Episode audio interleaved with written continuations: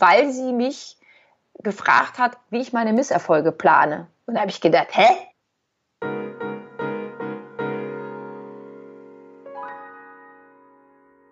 Mein Name ist Sandra Eversberg und Sie hören den Podcast Oh doch, Sie können. Der Podcast für Menschen, die hohe Ansprüche an sich selbst stellen und sich für das einsetzen, was ihnen wirklich wichtig ist. Ihre Familie, ihre Freunde, ihren Beruf oder die Gesellschaft. Ich bin heute im Gespräch mit Kim Fleckenstein. Sie ist Heilpraktikerin für Psychotherapie. Wie ich unterstützt sie Menschen dabei, sich von ihren Ängsten und Zweifeln zu lösen, sich selber wieder mehr zu vertrauen, sich mehr zuzutrauen und sich bewusst zu machen, wie sie ihr Leben weiterführen möchten. Dabei legt sie den Fokus auf das Thema Bewusstsein und Achtsamkeit.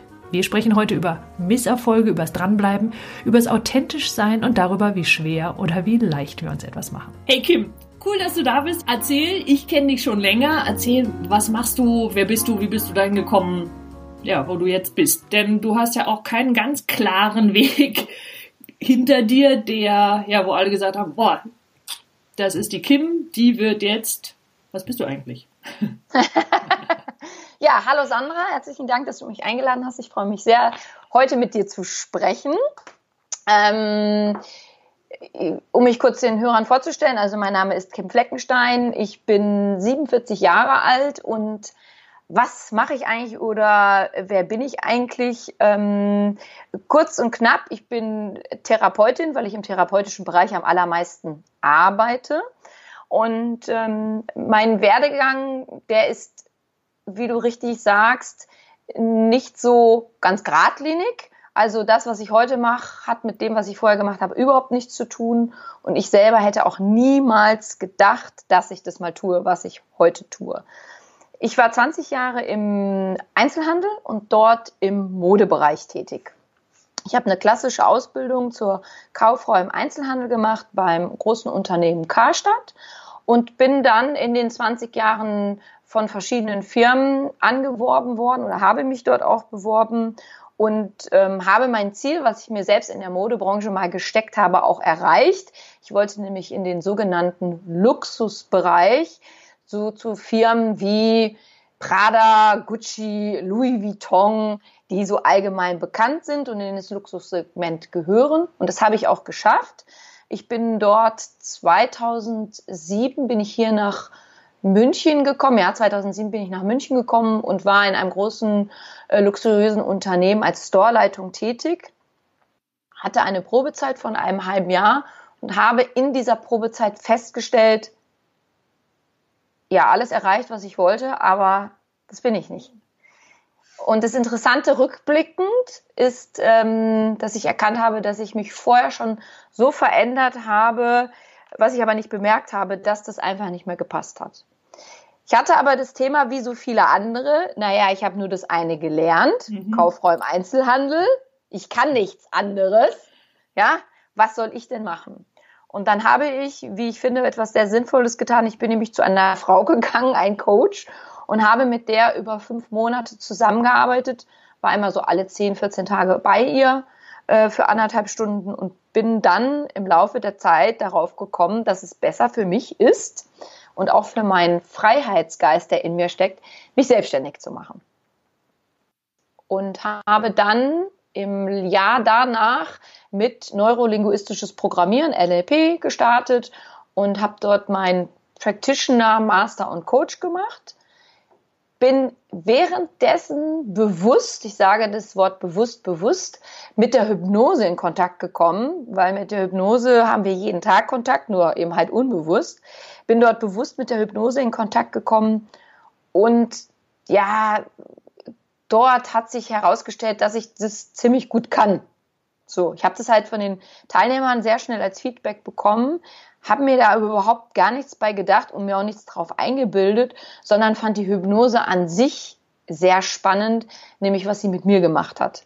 Dass ich ähm, mich von Sachen, von Blockaden, von Mustern getrennt, von Verhaltensweisen getrennt habe, von denen ich wusste, ja, von denen möchte ich mich trennen, aber viel spannender, ich habe mich von Verhaltensweisen getrennt, von denen ich gar nicht wusste, dass ich mich von ihnen hätte trennen sollen. Aber es besser für mich und die gesamte Umwelt war. Und habe dann gesagt, wow, die Hypnose finde ich spannend, darin möchte ich mich weiterbilden. Habe im Anschluss die Hypnoseausbildung angehangen, wiederum ein Jahr. Ähm, und äh, hatte dann natürlich Kontakt zu den Trainern und die haben mich gefragt, Kim, in welchen Bereichen willst du denn mit der Hypnose arbeiten? Und dann habe ich denen das genannt und dann haben die gesagt, ja, dann mach aber bitte deinen Heilpraktiker für Psychotherapie, weil du kommst in einen Bereich, das gehört ins Gesundheitswesen, da darfst du als Coach nicht drin arbeiten. Daraufhin habe ich dann eben halt noch meine Prüfung zur Heilpraktikerin für Psychotherapie abgelegt. Deswegen darf ich mich äh, bin ich Heilpraktikerin für Psychotherapie und darf mich Therapeutin nennen. Mhm. Das ist der große Unterschied zum Coach. Und ähm, habe dann 2012 stark mit dem Thema Hypnose gestartet, indem ich nämlich Audioprogramme rausgebracht habe. Also einmal über meine eigene Webseite und dann auch als App und habe dann im Laufe der Zeit, ich war schon vorher damit in Kontakt, hatte mich aber noch nie so groß drum gekümmert, habe dann aber im Laufe der Zeit die Meditation noch entdeckt, habe dann erstmal für mich selber äh, mich zur Meditation anleiten lassen von jemandem, habe das für mich dann selbst ein Jahr lang ziemlich kontinuierlich nämlich gemacht. Ich würde mal sagen von 365 Tagen 360 Tage Wow. Habe dann festgestellt, ja, die Meditation sagt mir auch zu. Es ist ein schönes Pendant zum Coaching, zur Hypnose. Und habe mich dann nochmal weitergebildet in der Meditation und bin jetzt ähm, auch, ja, darf mich dann Meditationstrainerin nennen, obwohl diese ganzen Titel eigentlich eben völlig egal sind. So, das ist mein Werdegang. Oh cool, da lasse ich mir ein paar Fragen dazu stellen. Super. Also das eine ist, mir ist das ja bekannt als ehemalige Anwältin mit den ja auch mit dem Ziel, eine eigene Praxis aufzumachen oder eine eigene Kanzlei, wie es da ja heißt. Ich war auch in der Modeindustrie. Das ist spannend. Als, als Anwendung Mondi sagt dem einen mhm. oder anderen noch was. Deswegen darf ich es laut sagen, weil es die halt jetzt nicht mehr gibt. Und dieses dieses Segment in dieser, in dieser Industrie zu arbeiten, ja, das ist ja auch eine ganz eigene, eine ganz eigene Industrie, Mode. So, dann festzustellen, ich gehöre da nicht hin. Und was du gesagt hast und was mir auch so ging, ist, eigentlich hätte ich es schon vorher merken können. Mhm. So dieses, so aber den Finger nicht drauflegen, weil das habe ich doch gelernt. Ich kann jetzt nicht was ganz anderes machen. Und was heißt denn das? Was heißt es, wenn ich nicht mehr Anwältin bin. Das hat ja was mit Identität zu tun. Oder was heißt das, wenn du nicht mehr Einzelhandelskauffrau bist? Was bist denn du dann? Oder wer bist du dann? Weil Identität hat ja viel mit dieser Frage zu tun. Wer bin ich? So, und dann hast du ja was Kluges gemacht, was ich total spannend finde. Du hast ja einen Coach genommen. Ich habe damals gedacht, Coaches, das haben Spitzensportler, vielleicht noch Menschen aus der Öffentlichkeit, so Politiker oder so. Ich wäre nicht auf die Idee gekommen, zu einem Coach in dem, zu dem Zeitpunkt zu gehen. Wie hatten dir der geholfen oder die? Ich glaube, es war eine Frau, hast du gesagt? Eine Frau, ja. ja. Genau. Wie, wie hatten die das gemacht?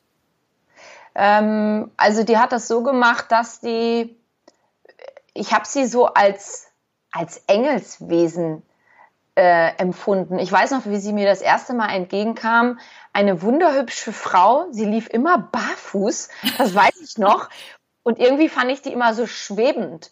Also sie war so, so das völlige Pendant zu mir. So, weil ich mich nicht als schwebend empfinde, sondern eher ähm, so standfest auf dem Boden. Mhm. So, also das, das war so das Interessante, dass ich gedacht habe, interessant, die ist so ganz anders als ich und da kam natürlich auch mein Ego und die soll dir helfen können, mhm. ja. Ich bin aber grundsätzlich ein extrem neugieriger Mensch. Dann bin ich auch jemand, meine Leidensgrenze ist ganz, ganz, ganz gering. Ich ändere also Dinge sehr schnell, wenn ich etwas nicht mehr ertragen kann. Früher, früher auch bestimmt zu schnell, dass ich Dinge zu schnell hingeworfen habe. Das mache ich heute nicht mehr, weil ich länger darüber nachdenke und auch darüber schlafe oder so. Aber es ist so, ähm, das sehe ich schon als Vorteil, dass meine Leidensgrenze sehr gering ist, dass ich deswegen sage, so, das muss ich jetzt hier was ändern. Und wenn ich nicht weiter weiß, dann wird mir irgendjemand helfen können. Und das war damals in dem Unternehmen, in dem ich gearbeitet habe, unser Schneider, der jeden Tag kam und die ähm, Sachen abgeholt habe, die wir bei Kunden abgesteckt haben. Und mit dem habe ich mich gut verstanden und der hat mir seine Schwägerin empfohlen, die das, okay. die das gemacht hat. So.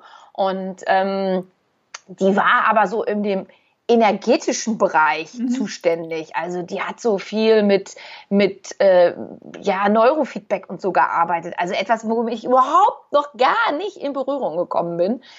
Aber ähm, A, meine Leidensgrenze und zweitens wirklich mein, schon mein Naturell, hey, mein Gegenüber ist erstmal nett. Also mhm. die weiß was, einfach was ich nicht weiß. Und ähm, die ist dann schon ziemlich klassisch mit mir da durchgegangen, nämlich anhand von Fragebögen und hat mit mir Erfolgsanalyse und Misserfolgsanalyse gemacht. Und das, was mir am allermeisten geholfen hat, war nicht die Erfolgsanalyse, sondern die Misserfolgsanalyse, sondern ähm, nicht sondern, sondern weil sie mich gefragt hat, wie ich meine Misserfolge plane. Und da habe ich gedacht, hä? ja. Mhm wieso plan ich Misserfolge? Das ist ja schon mal erstmal ein Affront, ja.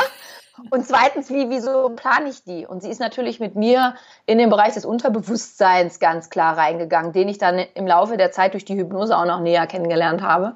Und das war das etwas, was mich sehr geschmerzt hat. Ich weiß noch, dass ich nach einer Sitzung in der S-Bahn saß und so einen Schmerz in meinem Brustbereich gespürt habe, wo ich heute natürlich weiß, durch diese Fragen hat sie bei mir was ganz Wichtiges nach oben geholt, was ich lösen durfte.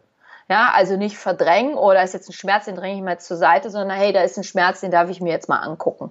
Und, ähm, und daraus, wie wir Misserfolge planen, können wir sehr gut lernen, weil da stecken ja ganz klar, wie du weißt, Strategien hinter. Und ähm, sobald wir uns die bewusst machen, können wir die ja auch für uns nutzen und sagen, alles klar, wenn ich damit meinen Misserfolg plane, kann ich ja schauen, wie kann ich denn meine Erfolge planen.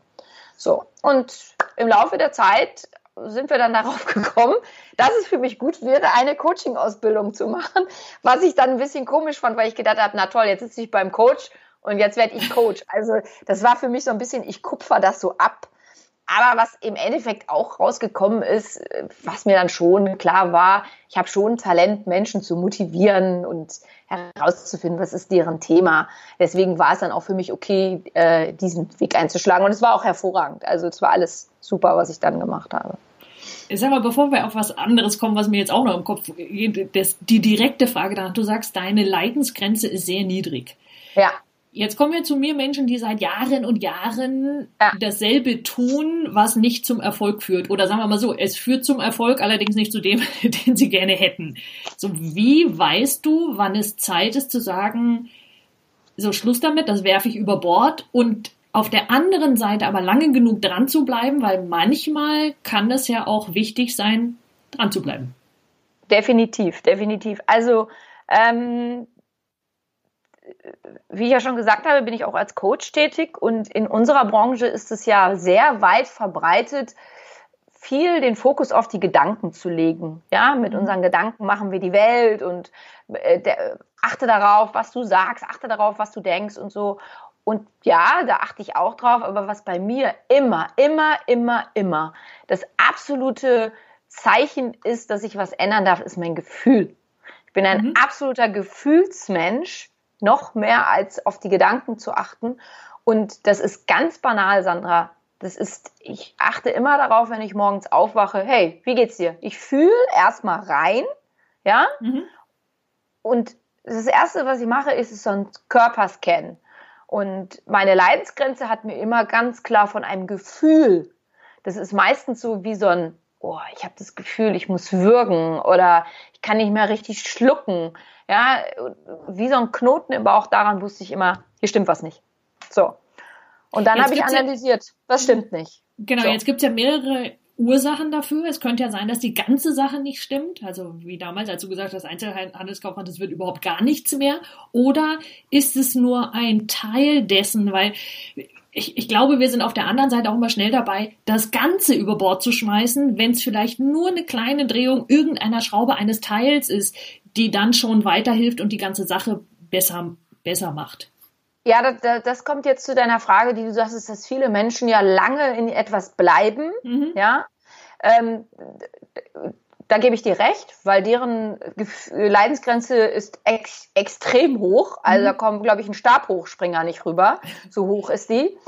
Und weswegen die dann, ähm, diese Menschen dann hinter alles über Bord ist, schmeißen, ist, weil sie es dann nicht mehr aushalten. Und dann ist dieses Tabula rasa, ja, jetzt mhm. muss mhm. alles geändert werden. Also meine Ehe, mein Haus und ja. ja. am besten noch ein ganz anderes Land, so ungefähr.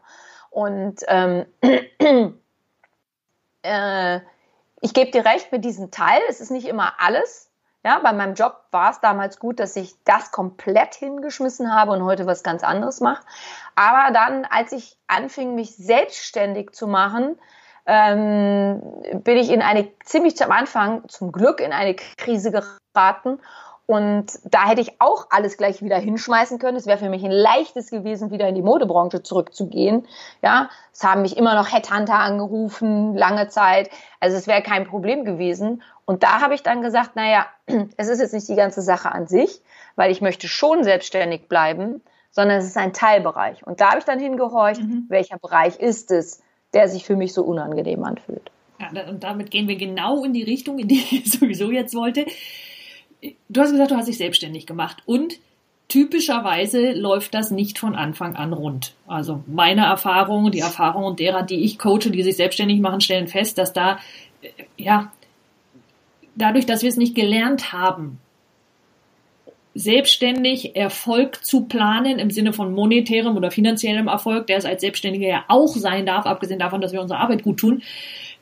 Was waren da so die, die ich nenne es mal Fehlannahmen oder die Irrtümer, die Probleme, die aufgetaucht sind, wo du gesagt hast, oh, da habe ich am Anfang nicht gewusst, wie ich damit umgehe und wie bist du mit dieser Ungewissheit, wird das jetzt erfolgreich oder nicht, überhaupt umgegangen? Ähm, also ich habe mich selbstständig gemacht und ich habe mir keine Gedanken gemacht, ob ich es schaffe oder nicht am Anfang.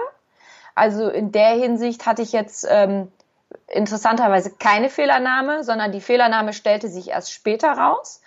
Zum Glück aber auch ziemlich am Anfang, weil ich mit von, von wirklich von einer Sekunde zur nächsten, ich kann ja noch sagen, wann es war, ich kann ja noch sagen, wo ich war, ähm, wie eine Dampfwalze von der Existenzangst überrollt wurde. Mhm. Die, hielt, die hielt vier Monate an und die Existenzangst ähm, äußerte sich darin, dass ich äh, mich unter der Brücke hab sitzen sehen. Ja, also gleich so dieses nicht irgendwie, ich gehe in meinen alten Job zurück und dann arbeite ich ja vielleicht erstmal als Verkäuferin, arbeite mich dann wieder hoch oder fange gleich wieder als Führungskraft ein. Nein, ich saß unter der Brücke ja, mhm. ohne Heim und so weiter, ähm, mit den anderen um eine Decke streiten, so ungefähr. Und dann habe ich gedacht, habe ich gedacht, worum geht's hier bei dieser Existenzangst? Und es ging um das Thema Geld. Mhm. Und dann habe ich gedacht, mh, jetzt kannte ich durch dieses NLP natürlich schon einige Mechanismen, wo ich gedacht habe, pass mal auf, die hast jetzt gelernt, die wendest jetzt auch an. Ja, du gehst jetzt nicht zu irgendeinem anderen Seminar wieder, sondern du machst das jetzt mal für dich. Und dann habe ich die für mich angewendet und dann habe ich mir darüber Gedanken gemacht, wie bin ich überhaupt groß geworden mit dem Thema Geld. Ich komme aus keiner selbstständigen Familie. Ja, ich habe eine Tante, die ist äh, selbstständig, aber meine Eltern nicht. Die waren immer angestellt. Ähm, sehr strebsame Angestellte. Ja, sehr fleißig, sehr ehrgeizig, sehr ordentlich, pünktlich. Also so richtig die schönen Disziplinen, die man sich vom Deutschen mhm. vorstellt. Ähm, es wurde immer sehr aufs Geld geachtet, indem zum Beispiel meine Mutter alles aufgeschrieben hat, was sie ausgegeben hat am Tag. Was ja eine sehr lobenswerte Eigenschaft ist. Ja, aber sie führte bei mir dazu, dieses Gefühl zu haben, Geld könnte Mangelware sein. So. Mhm. Heute weiß ich, dass Geld einfach nur ein Gefühl ist. Geld ist eine Energie, die wir anstoßen oder abziehen. Fertig aus. Ja? Und bei mir stellte sich damals raus, ich muss hart arbeiten für Geld. Ich bin so groß geworden. Mach lieber alles alleine, dann brauchst du dich nicht zu bedanken. Ja, also da bist du auf niemanden anwesen, angewiesen. Und das habe ich in dieser Phase von den vier Monaten alles herausklamüsers, was ich da so unbewusst denke. Hab mir dann zum Beispiel mal einen Zettel genommen, hab gesagt, so Kim, du schreibst jetzt jetzt alles auf, was du zum Thema Geld denkst. Und es war so, als ob jemand meinen Stift führen würde. Ich hatte gar nicht das Gefühl, dass ich selbst schreibe, weil ich habe so schnell geschrieben, so schnell kann ich gar nicht schreiben. Und dann war ich fertig und habe auf diesen Zettel geguckt und habe gedacht, das glaube ich nicht, dass ich mhm. das glaube. Das ist ja dramatisch.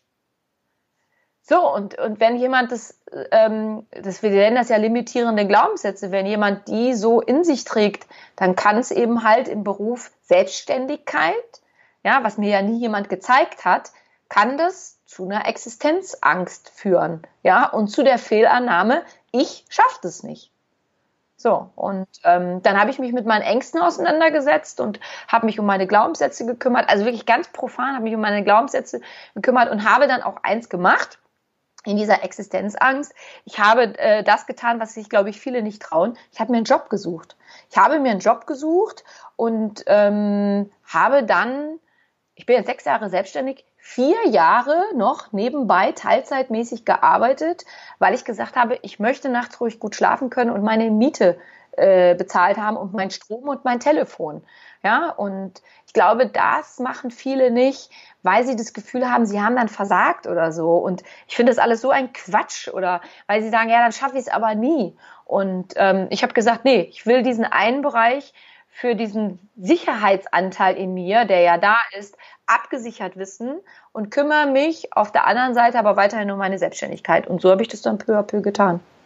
Ja, was, ich finde das eine, eine total klasse Lösung, weil die, dieses, ich nehme mir einen Nebenjob zu meinem Haupt, Genau. Was eben nicht mehr Job ist. Also ich sage gerne, ja, es gibt Jobs zum Geld verdienen, dann gibt es Karriere. Das hat was damit zu tun, wie wir ja auf einer Karriereleiter sozusagen den nächsten Schritt planen, das, was du bevor du selbstständig geworden bist, gemacht hast.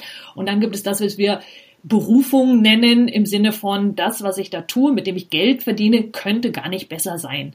Mhm. So, und die meisten sagen, ich nehme zunächst mal aus dem, aus meiner Angestellten-Tätigkeit einen Teil raus und versuche nebenbei was aufzubauen, was häufig dazu führt, dass wir unsere Energie ganz unglücklich verteilen müssen. Und was du gemacht hast, war letztendlich es genau umzukehren und zu sagen, okay, da ist meine, meine Haupttätigkeit als Berufung und nebenbei habe ich einen Job, was ein Richtig. völlig anderes Mindset auslöst. Richtig. Also ja. cool. Vor welcher ich habe das, auch, das dann auch dem Unternehmen gleich gesagt. Also ich, ne, die, die wussten ja. das auch von vornherein. Also ich wollte da jetzt nicht in Rente gehen. Ja, und, ähm, und ich habe mich dann auch nicht unter Druck gesetzt, ah, wie lange machst du das jetzt und so. Und dann habe ich gesagt, nein, das wird sich alles im Laufe der Zeit ähm, zeigen. Und das, ich glaube, was immer ganz wichtig ist, Sandra, ich war da echt dankbar. Also ich war echt dankbar für das eine, wie ich, da gebe ich dir recht, dieses, hey, das ist mein, mein Beruf, das möchte ich aus üben, ja, damit tue ich was Gutes. Und das andere, damit tue ich ja auch was Gutes, da helfe ich im Unternehmen, ja, da helfe ich auch Kunden, da bin ich auch sehr dankbar für, aber das ist eben halt einfach temporär. Und ähm, und da bin ich auch nicht hingegangen, habe gedacht, äh, so ein Scheiß, jetzt muss ich das machen, ja, weil das andere nicht läuft, sondern ich habe gesagt, nein, auch dafür bin ich dankbar. Und das ist echt ganz wichtig. Ja, das ist wahrscheinlich das Wichtigste überhaupt, um ja mit sich im Einklang oder wie wir es auch ja, im Reinen zu sein. Ne? Ja. Sag, vor welcher Frage stehst du jetzt? Wie gestalte ich meine Seminare? Ah, cool. Das ist, äh, das ist das. 2017 wird Seminarjahr. Mhm. Also ich habe äh, die meisten, die, die, mich kennen, auch durch meine Produkte, schmunzeln jetzt vielleicht, wenn ich diesen Satz sage, aber ich empfinde mich, dass ich eher im Verborgenen arbeite. Mhm. Äh, obwohl wahrscheinlich das gar nicht so stimmt, aber ich empfinde das halt so für mich. Und deswegen ist ganz interessant, dass ich äh, dieses Seminarthema lange vor mich hergeschoben habe und äh, jetzt aber sage, nein, 2017 wird mein wird Seminarjahr und da ähm, konzentriere ich mich drauf. Und da gehe ich dadurch, durch dieses Seminarjahr werde ich publik. Also die Leute ja. mich dann, mhm. ja, das ist, ist, ist ich habe da lange drüber nachgedacht, so empfinde ich das. Ja. Die Fragen, die du dir da stellst? Die Fragen, die ich mir lange gestellt habe, kann ich das? Ah, cool. Mhm. Ja, ich habe, äh, ich meine, ich beobachte ja die Branche. Ich sehe ja genug Leute, die Seminare geben. Und es gibt ja auch in unserem Bereich, in dem du und ich oder wir beide tätig sind, äh, Platzhirsche. Ich nenne sie mal ja. so. Ja? Und die beobachte ich genau. Und ähm, sie haben etwas, was ich nicht habe oder noch nicht habe. Sie haben eine Selbstverständlichkeit, mhm. sich da vorne zu präsentieren manchmal für mich abstoßend, ja, aber für andere wohl nicht. Aber darum geht's ja als auch nicht. Aber es ist schon etwas, wo ich merke, dass ich mich damit vergleiche. Ähm, ja. wie will ich irgendwie sein, aber wie will ich irgendwie auch nicht sein? Mhm. Und da ich das bei mir gemerkt habe, habe ich gesagt, pass auf, Kim, du lässt dir für diesen Zeit absoluten Prozess. So lange, bis du für dich authentisch genau weißt, so bist du und so stellst du dich vorne auf die Bühne. Das ist spannend. Also das ja, ich, mhm. ja. ja, dieses einerseits natürlich, wie ist man in einem Seminar etwas, was mir immer, also schon immer Spaß gemacht hat, dieses ja mehr als eins zu eins, aber mit einem direkt arbeiten zu können und gleichzeitig die ganze Gruppe in ihrem ganzen Sein nach vorne zu bringen, was ich immer faszinierend fand und was mir immer unglaublich viel Spaß gemacht hat. Ja. Für mich ist dieser was du Platzhirsch nennst, ist dieses nach außen, wenn sie gerade nicht in einem Seminar sind. Das finde ich ja so unglaublich, diese Behauptung und dieses, ich will es nicht aggressive nennen, aber für mich hat es eine, eine Konnotation davon, immer wieder sich davor zu präsentieren vor möglichen Kunden und zu sagen, Kauf. Was, was mir definitiv nicht gut liegt, wo ich mich nicht wohlfühle, nennen wir es so. Ja, genau. Also mhm. ich habe, ich habe, ich habe auch schon Seminare gegeben. Ich weiß auch, dass ich das kann. Ja, ich weiß. Wir. Ja, genau, genau. Ähm, das Ding ist nur, ich habe aber eine, eine, eine andere, äh, mir schweben jetzt andere Seminare vor. Mhm. Ja. Ähm, ich arbeite sehr gerne eins zu eins, weil es natürlich sehr persönlich ist. Mhm. Ähm, ich arbeite auch mit dem Hotel zusammen und gebe da Seminare, achte da aber darauf, dass die Gruppenstärke nicht zu groß wird, weil ich mhm. den Kunden oder den Klienten oder den Teilnehmern immer das Gefühl geben möchte, hey, da war eine Kim Fleckenstein, die konnte sich äh, um mich kümmern und nicht, ja, ich war eine mit 50 ja. anderen, mhm. ja, mhm. so. Ähm, aber mir schwebt eben halt noch was, was anderes vor, wo ich mich drauf vorbereiten will. Und da weiß ich, dass es einfach eine, eine andere, eine andere Rahmenbedingung äh, sein wird. Aber wo ich, was ich einfach nicht, da bin ich wirklich von weg. Äh, ich glaube, da muss ich noch mehr hinzukommen. Ähm, was ich einfach nicht möchte, ist so dieses, ah ja, die gibt jetzt das Seminar, um mir ihre Produkte zu verkaufen. Weißt, das ist einfach äh, nicht, äh, das, ist überhaupt, ja. das ist überhaupt nicht mein mhm. Ansatz. Aber das ist eben halt das, was ich da draußen erlebe, was ja. viel in den Seminaren ja. passiert. Und ich meine, auch ich bin in Zeitschriften, aber ich sehe auch, wer permanent penetrant in Zeitschriften ist. Und ich weiß natürlich auch, wie es geschieht.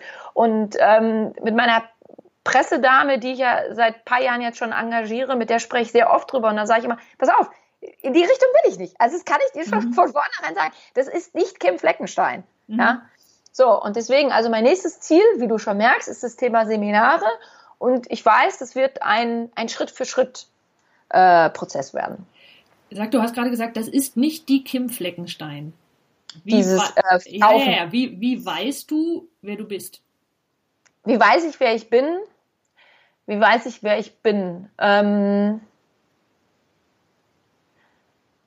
je authentischer ich mich äußern kann und es auch tue, desto mehr weiß ich, dass ich das bin. Weißt du vorher, was sich authentisch für dich anfühlt? Ja, am, am, anhand eines Gefühls. Ich weiß, dass ich, dass ich auch, auch ich komme in Situationen, wo ich mich nicht so präsentieren äußern kann, wie ich das gerne mhm. möchte, weil das einfach für, für mein Business nicht gut wäre. Punkt. Da brauchen mhm. wir gar nicht drüber zu diskutieren, ob das mal jetzt machen soll oder nicht. Und das merke ich dann immer an meinem Gefühl. Ah, mhm. ah, jetzt muss ich mich leider ein bisschen verstellen. Passt mir das? Nein, das passt mir nicht, aber ja, musste jetzt sein. So. Ich mache das am Gefühl fest. Mhm. Und, je leicht, fest, und je leichter ich fühle, ja, also je leichter und unbeschwerter und unbekümmerter ich mich fühle, desto mehr bin ich ich. Mhm. Ja, ich glaube, am Ende läuft es auf Klarheit hinaus, ja, und auf, auf sich kennen, weil, ja, wir wissen, was Identität heißt, wenn die Identität nicht mehr passt. Ja, du hast es vorhin am Anfang gesagt, weißt du, das ist dieses, ähm, das hat viel mit Loslassen zu tun. Mhm. mhm. Dinge, die wir mögen, die wollen wir nicht loslassen. Dinge, die uns nicht gefallen, die lassen wir sofort los, ja. Und es hat was mit Identifizieren zu tun. Deswegen haben Leute auch Probleme mit Veränderung, weil Veränderung bedeutet ja loslassen. Und ich identifiziere mich doch mit meinem Job. Wie, der wird mir jetzt gekündigt? Wer, wie, jetzt muss ich den loslassen? Mhm. Wer bin ich denn dann? Ja. Aber es geht nicht um den Job, sondern so es geht um die. Identifikation, die wir ja. zu einer Sache haben. Weil mit etwas, was ich ablehne und mich nicht identifiziere, ja, da fällt es mir ja einfach, das loszulassen mhm. und zu sagen, ja, bitte Veränderung, Veränderung, Veränderung, herkommen, mhm. herkommen, herkommen. Und ich glaube, das ist vielen nicht klar. Ja, mhm. dieses nach dem Motto, dass es die persönliche Identifikation und das Thema Veränderung ist, weswegen es uns so schwer fällt, loszulassen. Ja, Aber ich, ich, ich glaube, ich, ich glaube, es hat was mit der, mit dieser Erfüllung dieser Bedürfnisse zu tun, wie Sicherheit und Einzigartigkeit und, und, und, und, und. Und wir glauben, es ist der Inhalt dessen, was wir tun, Richtig. Aber es ist nur das, was es in uns auslöst. So, wenn es aber Richtig. nicht der Inhalt ist, dann kann ich ihn austauschen. Dann ich kann glaube, es, es gibt nur ein, ein Bedürfnis, was den Inhalt ausmacht, und das ist, dass ich möchte, dass ich für irgendetwas einen Beitrag leiste. Muss ich dieses Gefühl durch den Beruf kriegen? Ich, bei mir ist es jetzt gerade der Fall, nur ich glaube, es ist nicht unbedingt zwingend. Ich kann das auch Null. anders tun. Null. Ja, also, also, das ist das ist an alle an alle Mütter gerichtet, die zu mhm. Hause sitzen. Ja, also ich habe eine Freundin, die die war eine ganze Zeit lang zu Hause und die erzählte mir mal, dass es brutal ist, was das in ihrem Freundeskreis, wo alle einen Job haben, was sie manchmal für Sprüche bekommt, wo ich immer denke, was soll der Schwachsinn denn? Also ich verstehe das überhaupt nicht, ja. Ob du als Mann zu Hause bleibst oder als Frau zu Hause baust, Hut ab. Das ist genauso ein Business ja, wie als wenn ich irgendwo bei Siemens die Stempelkarte drücke, ja. Und wenn jemand sagt, ich bin Mutter mit Herz und mein größtes Ziel ist es und Bedürfnis ist es, meine Kinder auf einen guten Weg zu bringen, dann hat diese Frau für mich mehr Beitrag geleistet, ja, mhm. als irgendwo Vorstandsvorsitzender zu werden und den Daumen auf meine ganze Belegschaft zu legen und sie klein zu halten. Also. Und wahrscheinlich gibt es auch Vorstände, die das anders machen. Vielleicht. Ja, aber ich weiß, was du meinst. Es, gibt, es, ist, es gibt auch Mütter, die es leider auch anders so machen. Es, als, es ist also, kein, es, ist, es hat nicht mit dem Beruf zu tun. Ob der jetzt Mutter heißt, wenn wir den jetzt mal kurz als Beruf benutzen oder ob das Vorstand heißt. Sag, äh, um nochmal die Richtung zu wechseln, wie motivierst du dich so Tag für Tag? Ähm, ich motiviere, motiviere mich sehr darüber, dass ich ganz viel für meine Persönlichkeit, Persönlichkeitsentwicklung tue. Die stellt sich dadurch, ich mache mehrmals die Woche Sport, mhm. ähm, mehrmals die Woche meditiere ich. Ähm, ich habe in diesem Jahr etwas getan, wo ich sage, das ist, gehört mit zu meinen schönsten und tollsten Lebenserfahrungen, die ich machen konnte. Ich war für vier Tage im Kloster zum Schweigen. Mhm. Ähm, das war wirklich mit das Großartigste. Und ich empfinde es so, viele, viele Menschen sagen ja, ah, sich um sich selbst kümmern, das ist so egoistisch. Und ich sage, nein, das ist sehr weise, weil je mehr ich mich um mich selbst kümmere und mit mir auseinandersetze, nämlich mit dem, was toll ist, mit dem, was naja ist, mit mhm. dem, was ist, oh Kim, äh, das war jetzt mal gar nicht okay, ja, ähm, je mehr ich mich mit da beschäftige, desto mehr dient es der Menschheit. Weil ich mich beim Umfeld ganz anders präsentiere. Und ich merke das ja, ich bin ja in einer Beziehung, ich merke einfach, wie ich in meiner Beziehung auf Dinge reagiere, die mich vor einem Jahr noch ruckzuck auf die Palme gebracht haben, wie ich heute darauf reagiere, dass es gut ist, dass ich so viel für mich selber tue. Und das ist ein unglaublicher Motivator, ähm, weiterzumachen oder meine Seminare in Angriff zu nehmen, weil zum Beispiel so eine Klostererfahrung mir sehr dabei hilft, im, im therapeutischen mit meinen Klienten, weil die profitieren von meinen Erfahrungen.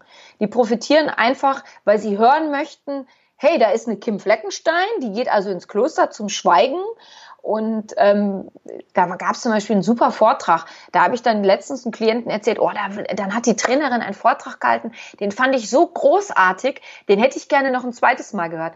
Da hat dann der Klient zu mir gesagt, ah, das erstaunt mich jetzt sehr. Sie sind ja wirklich jemand, zu dem ich aufblicke. Und ich habe ja gedacht, Sie sind so, Sie wissen alles. Also, dass Sie sich noch einen Vortrag anhören. Und da habe ich gedacht, das ist ja mal spannend. Ja? ja. Also diese Vorannahmen, was, was Leute in einen hinein pro produzieren, projizieren, ja. Also was sie für einen Film aus jemandem machen. Ich meine, das freut mich jetzt, dass der glaubt, dass ich alles weiß. Ich kann sagen, nein, ich weiß überhaupt nicht alles. Ich werde auch nie alles wissen. Ich weiß auch gar nicht, ob ich alles wissen will, ja.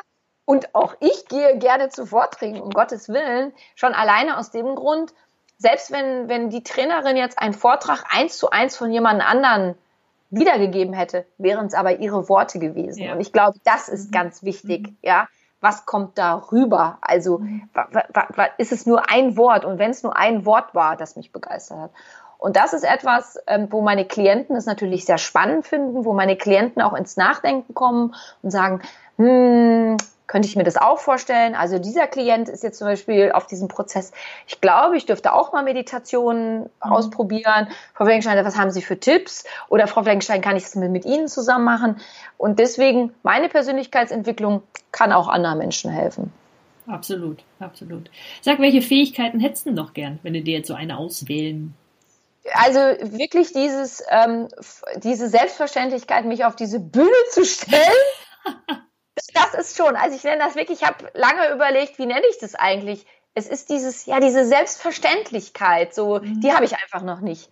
Und das ist auch etwas, was Leute, die mich kennen, sagen, das glaube ich nicht, Kim. Ich glaube das, dir das einfach mhm. nicht. Doch, es ist so. Ich habe noch nicht diese Selbstverständlichkeit, mich da oben so zu präsentieren, ähm, weil ich auch oft immer denke, hm, es gibt so viele Bücher, es gibt das Internet.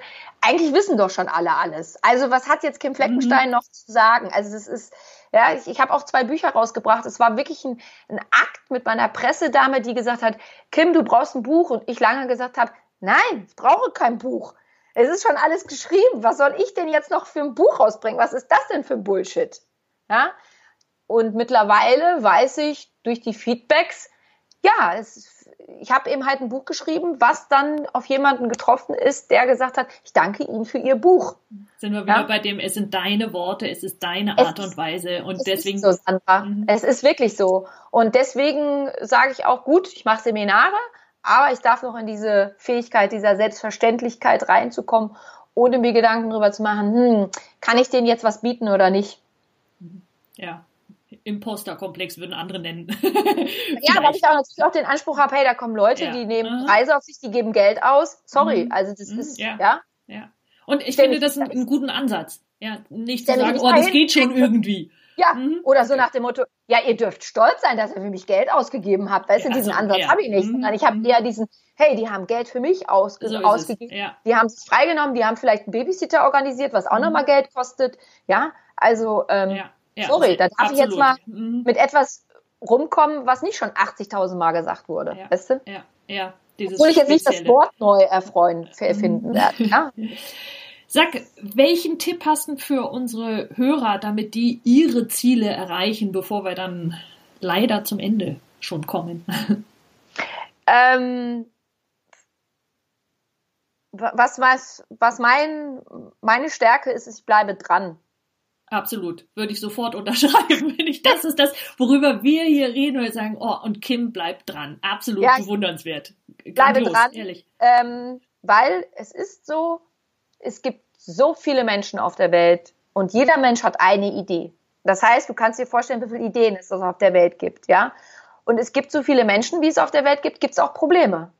Das heißt, für jedes Problem gibt es eine Lösung und eine Idee. Und diese Ideen gibt es da draußen. Und diese Menschen gibt es auch da draußen. Das Thema ist nur, die, die wenigsten bleiben dran. Sie machen es nicht. Ja, sie, sie machen es nicht. Also das ist so, wo ich sage, äh, ich mag das Wort Mut, weil das Wort Mut äh, setzt sich aus Machen und Tun zusammen. Oh, das ich bin ist ein, ein sehr, mhm. Hm, Ich bin ein sehr mutiger Mensch, ich bin kein ängstlicher Mensch, ich bin ein sehr mutiger Mensch und ich bleibe dran, auch wenn ich mal Aufgaben muss, machen muss, die mir keinen Spaß machen, die gehören aber auch dazu. Ja, ähm, die erledige ich dann immer gleich als erstes, dann habe ich sie weg. Mhm. Ähm, und deswegen also dranbleiben, mutig sein, machen und tun. Und wenn ihr nicht weiterkommt, holt euch jemanden, der euch helfen kann. Ich glaube, die Leute sind sich, äh, die haben zu viel Angst zu fragen. Ja, oder Nach sie Hilfe. kennen die Fragen nicht. Nach und Hilfe. selbst dafür braucht braucht jemand, der einem hilft, die richtige Frage zu formulieren. Ja, gut. Aber ich glaube schon, dass jeder merkt, wenn er Hilfe braucht. Und dieses, das schon. Nur, die Frage, kannst du mir helfen, die hat jeder in uns. Also so ich habe mich mhm. lange schwer darin getan, bis irgendwann mal jemand zu mir gesagt hat, sag mal Kim, warum machst du es dir eigentlich immer so schwer und kompliziert? Mhm. Dann habe ich gedacht, Scheiße, stimmt. ich gesagt, wozu? Weißt du, ich frage nicht mehr dieses Warum, sondern ich frage mittlerweile, wozu? Wozu mache ich das? Mhm. Um hinterher sagen zu können, oh, ich habe es mir besonders schwer gemacht, will ich mal später auf mein Leben zurückgucken und sagen, ah, ich hätte es mir noch schwerer machen können? Nee. zurückgucken und sagen, hey, ich habe das schneller erreicht, weil ich Leute gefragt mhm. habe. Ja. ja? Und ich meine, das mache ich auch. Also ich, ne, ich, ich war bei, ich bin ja so, ich gucke ja mal gerne nach Amerika, was, was unseren Be Bereich anlangt. Und ich bin großer Fan von, von Louise Hay und war mhm. schon bei der auf dem Seminar. Dieses Jahr gehe ich noch zu Neil Donald Walsh, ja, Gespräche mhm. mit Gott, weil ich mich mal ein ganzes Wochenende nur mit Gott beschäftigen möchte und so. Und ähm, das sind so Sachen, wo ich sage, auch da kann ich Hilfe bekommen. Mhm. Und das muss jetzt nicht von Neil Donald Walsh sein, ja. Das ja. kann von dem Nachbarn neben mir sein, den ich da kennenlerne, der mir vielleicht nur einen simplen Satz sagt. Und ähm, das kann schon Hilfe sein. Ähm, mhm. So, und das ist, das ist das. Also dranbleiben, mutig sein, holt euch Hilfe. Das hat nichts mit Versagen zu tun. Ja, ich glaube, der, das ist nochmal wichtig. Sag, wo können Hörer was über dich finden? Was können sie von dir bekommen? Ja, genau. Was können Sie von mir bekommen? Also, wie ich schon am Anfang gesagt habe, ähm, ich habe 2012 meine ersten Hypnosen rausgebracht als App. Also die Hörer können mich in den Online-Stores von Amazon, Apple und Google finden. Für die, die sich keine App runterladen können, weil es handytechnisch nicht geht, äh, ich habe einen eigenen Online-Shop, der nennt sich www.kimfleckenstein.com. Dort gibt es mhm. meine Programme auch als MP3. Dann bin ich bei Audible zu finden, ich bin bei Facebook zu finden, ich bin bei Xing zu finden, äh, ich bin mittlerweile im Buchladen zu finden. Ähm, und ich glaube, das sind so die wichtigsten ja, Parameter. Ansonsten einfach Kim Fleckenstein bei Google eingeben und da findet bei YouTube und so weiter. Ja, so. Vielen, vielen Dank, Kim. Toll, dass du dabei warst jetzt. Ich danke dir, Sandra. Es war sehr, sehr schön. Ich freue mich, wenn Sie diesen Podcast interessant fanden und weiterempfehlen. Zusätzliche Informationen finden Sie auf sandra-eversberg.de. Wir hören uns am kommenden Freitag mit dem nächsten Podcast, in dem ich intensiver auf die Frage eingehe, wie wir Misserfolge planen. Ihnen ein grandioses Wochenende. Nutzen Sie Ihre Talente. Die Welt braucht sie.